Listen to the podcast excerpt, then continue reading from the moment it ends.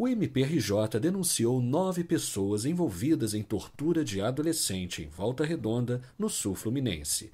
De acordo com a denúncia, os criminosos se uniram para praticar o crime no bairro Três Poços, em uma espécie de tribunal do tráfico.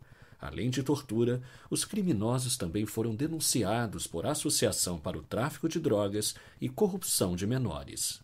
O Ministério Público, por meio da Promotoria de Investigação Penal de Volta Redonda, é, ofereceu denúncia contra nove pessoas é, pelos crimes de tortura, associação para o tráfico, roubo e corrupção de menores. É, essa denúncia foi instruída com um inquérito policial, uma investigação feita pela polícia, que reuniu diversas provas testemunhais e documentais é, apontando que os denunciados criminosos eles é, estavam associados para o tráfico, integravam a facção criminosa Terceiro Comando Puro e atuavam na região do, do, do conjunto habitacional Minha Casa Minha Vida, no bairro Três Poços, em Volta Redonda. Eles, na localidade, eles instauraram um verdadeiro tribunal do tráfico. É, no dia 2 de maio desse ano, de 2022, é, eles, inclusive, é, queriam punir um adolescente por ter se envolvido em uma briga com uma outra adolescente da comunidade.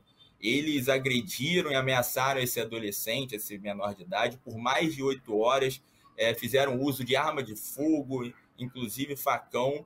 É, e vale ressaltar que os pais do adolescente é, assistiram todos esses atos de tortura, estavam presentes e presenciaram tudo aquilo que estava sendo cometido contra o filho deles, menor de idade.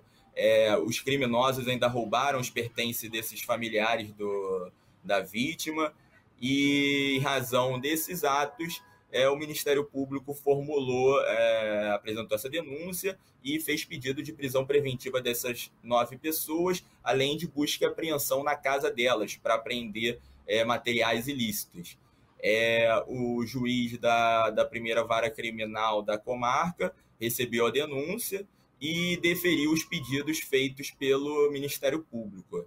É, em decorrência disso, no dia 29 de junho, agora, mais recente, o, a Polícia Civil, é, para dar cumprimento a essa decisão judicial, é, deflagrou a operação chamada de Fundo do Poço.